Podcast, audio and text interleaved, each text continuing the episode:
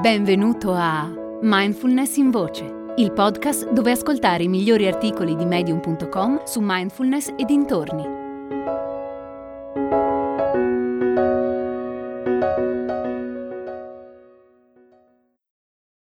Mindfulness per tempi difficili di Silvia Clare La mindfulness viene spesso rappresentata come qualcosa di meraviglioso e confortevole, forse anche un po' chic, qualcosa a cui aspirare, di cui vantarsi, di moda.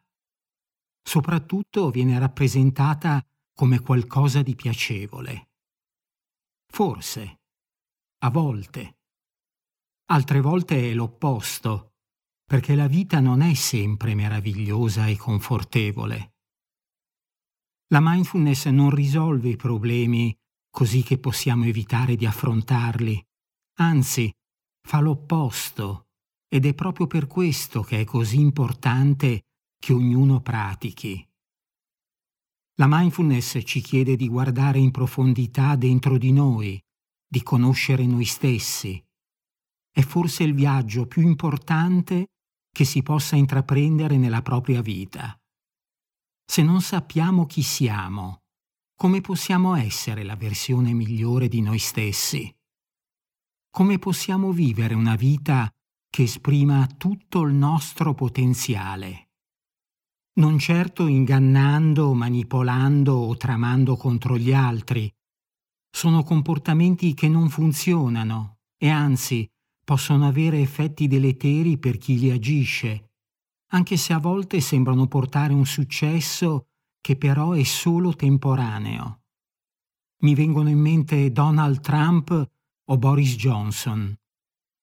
Quel successo è volatile, instabile, si basa su fondamenta fragili ed è destinato a crollare, spesso anche in modo spettacolare.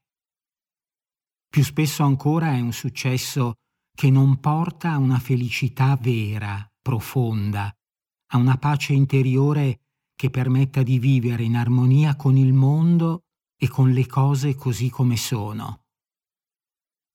Applicazione costante e pensiero fisso sugli obiettivi sono necessari solo se voglio migliorare una mia capacità o se voglio ottenere un livello di competenza che mi permetta di fare carriera, una qualifica che mi consenta di esprimermi al meglio professionalmente.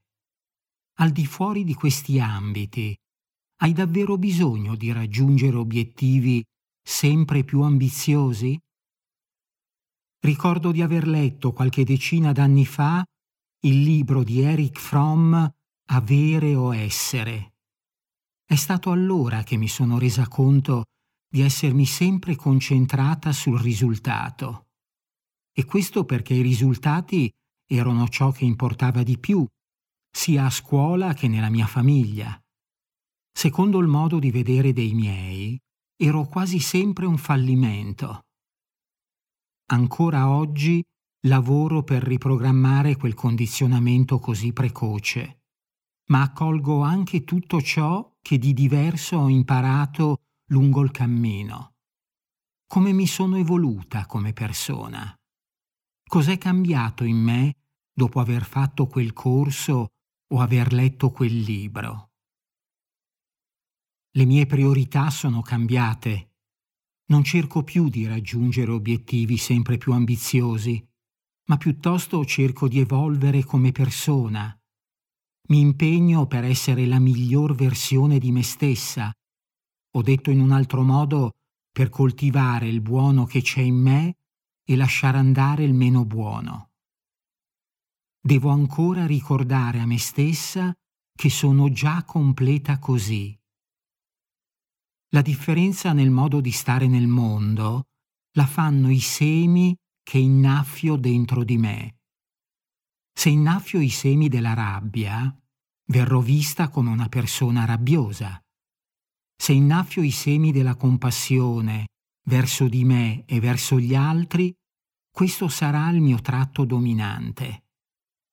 Ma scoprire i semi cattivi e lavorare su ciò che li ha innaffiati in passato, scoprire come estirparli e come trasformarli in concime che nutra i semi della consapevolezza, beh, questo è il senso di affrontare le nostre parti più difficili. E queste discese nei nostri abissi, rese possibili dalla mindfulness, fanno sì che possiamo contattare quelle parti utilizzando gli strumenti psicologici messi a disposizione dagli insegnamenti buddisti. Per quanto mi riguarda, il più grande successo della mia vita è continuare a evolvere come essere umano nonostante tutto quello che ho passato fin dalla mia infanzia. Ho utilizzato ogni mio trauma e ogni sfida che la vita mi ha presentato per imparare e mi sono sempre ritrovata più forte di quanto avessi mai potuto immaginare. Ogni strato di me che ho rimosso mi ha svelato una me stessa che ho ammirato e che alla fine ho imparato a rispettare e ad amare. Ho scoperto che prendendomene cura, ogni mio aspetto che consideravo negativo poteva essere trasformato in una risorsa preziosa, in una parte davvero importante della mia natura. Niente di tutto questo sarebbe mai stato possibile senza esplorare in profondità chi ero e perché mi comportavo in un certo modo. E cosa ancora più importante, come smettere di avere paura della vita, intendo anche le paure inconsce, così da poterle osservare in modo diretto con la mindfulness e riconoscere come inutili. Ho 69 anni, sono nella seconda parte della mia vita e posso dire con la massima serenità che non ho rimpianti o questioni irrisolte non ho davvero alcun desiderio di tornare indietro né ansia per ciò che mi aspetta. Sarà quello che sarà. È questo approccio consapevole alla vita che ci libera dai condizionamenti del passato. Sono passata attraverso le fasi del cosa non fare e del come non vivere. Anche quelle esperienze mi hanno portata verso il mio modo attuale di intendere la vita. Ora ho a disposizione questo istante e un posto per dimorare in questo istante e celebrare con infinita gratitudine che questo istante è qui, adesso. E mi rendo conto che senza quel fango il mio fior di loto non avrebbe mai potuto crescere e sbocciare. Sei un insegnante, un operatore sanitario, un educatore, un volontario o una persona interessata alla crescita personale? Sviluppa le tue competenze relazionali con il corso di Core Counseling per essere d'aiuto a te e agli altri con professionalità e cuore. Per info visita movimente.it.